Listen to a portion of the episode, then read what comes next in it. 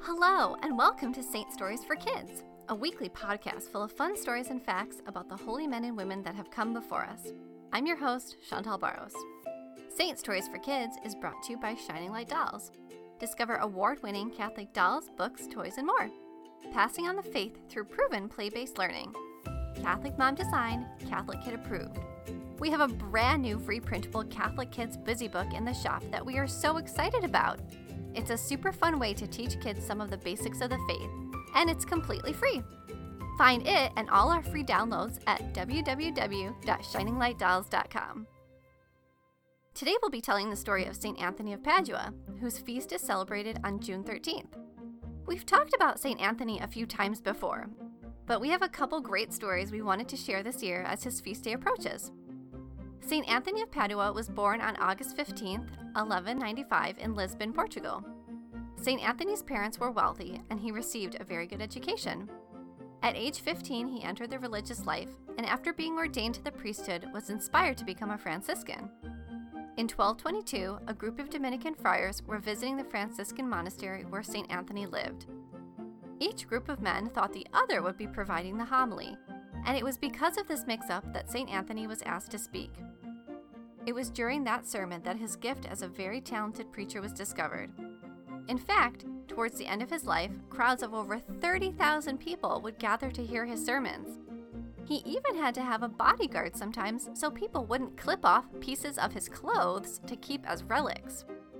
He was a powerful and dynamic speaker with a fantastic knowledge of Scripture. St. Anthony is also famous as the patron saint of lost or stolen items. When St. Anthony was in charge of teaching the novices, his precious book of Psalms, which was full of his notes for teaching and preaching, was stolen. St. Anthony prayed for the book to be returned, and sure enough, a few hours later, a student of his brought it to him. The novice confessed that he had decided to leave the monastery for good and take St. Anthony's book with him. But on the road, he had a change of heart and came back with the book. You can listen to that story in episode number 106. It's one of our special Halloween episodes. St. Anthony is also the patron saint of lost people, animals, the elderly, fishermen, horses, pregnant women, travelers, and the poor. Now it's time for our story. Francesca was bubbling over with excitement as she walked down the road towards her house. Everyone in the market that morning was talking about the same thing. The amazing preacher, Anthony the Franciscan missionary, was coming to Bruges to speak. Francesca couldn't wait to tell her husband. She just had to go hear the man for herself. She knew her husband wasn't going to be as excited as she was, but surely he wouldn't want to miss the most exciting thing to happen to the town in a long time.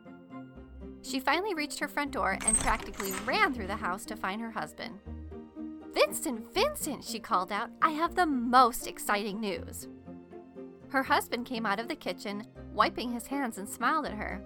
Francesca, you're back so soon. What's your news? Oh, Vincent, you just won't believe it. The famous preacher Anthony the Franciscan is coming to town tonight. They say that so many people want to hear him, they're going to have him preach in an open field because there won't be enough room in the church.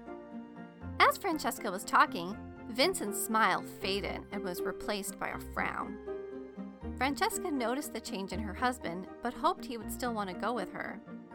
So, she continued more carefully, I was hoping we could go and hear him preaching. You know how much I love to hear preaching about Jesus. Now, at this, her husband grew irritated. Yes, yes, I know you like that silly stuff, he replied. But, Francesca, it's a waste of time, and there will be so many people you probably wouldn't even be able to get close enough to hear him anyway. It's a waste of time. Francesca's face fell. So you mean we can't go? she said with tears beginning to well up in her eyes. Vincent didn't like to see Francesca sad, but he also disliked all that pious nonsense. He didn't want to waste a good evening of relaxing to go stand around listening to someone preach and tell him how to live his life. He also didn't need anyone else putting more religious ideas in his wife's head. No, he said firmly, we won't go. Francesca was so disappointed she burst into tears and ran upstairs to her room. Francesca stayed in her room all afternoon, very disappointed and frustrated that she was going to miss the preaching of Anthony that night. As afternoon turned into night, Francesca knew that everyone in the town had probably already gathered together in the field to hear the preaching. She wondered if she would be able to see anything from her window.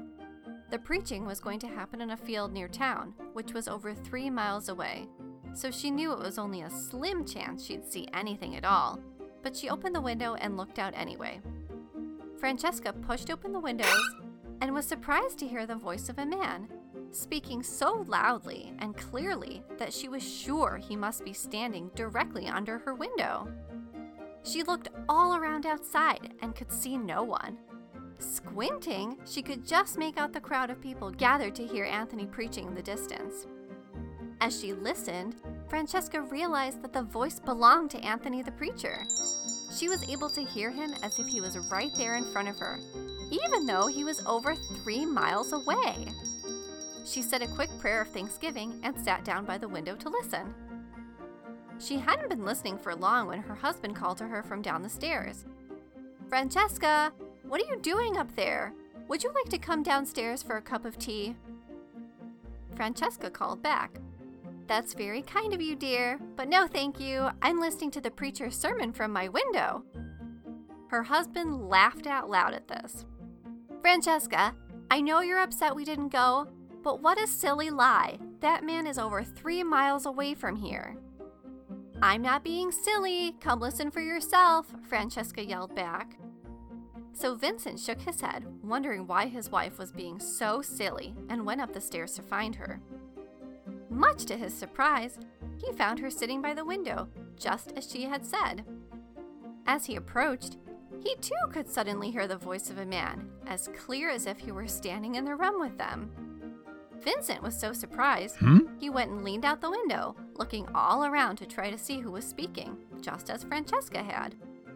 But when he couldn't see anyone, he turned back to Francesca, mouth open. How is this possible? he asked her, shocked. With God, anything is possible, Francesca said back and smiled. She motioned for Vincent to sit next to her, and he did. They listened together to the preaching of St. Anthony for the rest of the night, and when it was over, Vincent's heart had been converted. You know, Francesca, I'm sorry it didn't take us to go listen, but I am grateful that God allowed us to hear the preaching anyway. Let's go tomorrow into town and find the preacher and thank him. Vincent's heart truly was changed that night after hearing the preaching of St. Anthony of Padua, and from that day forward, he and Francesca enjoyed speaking of God together. The story of St. Anthony of Padua reminds us that God will come to us when we can't go to him. St. Anthony of Padua, pray for us.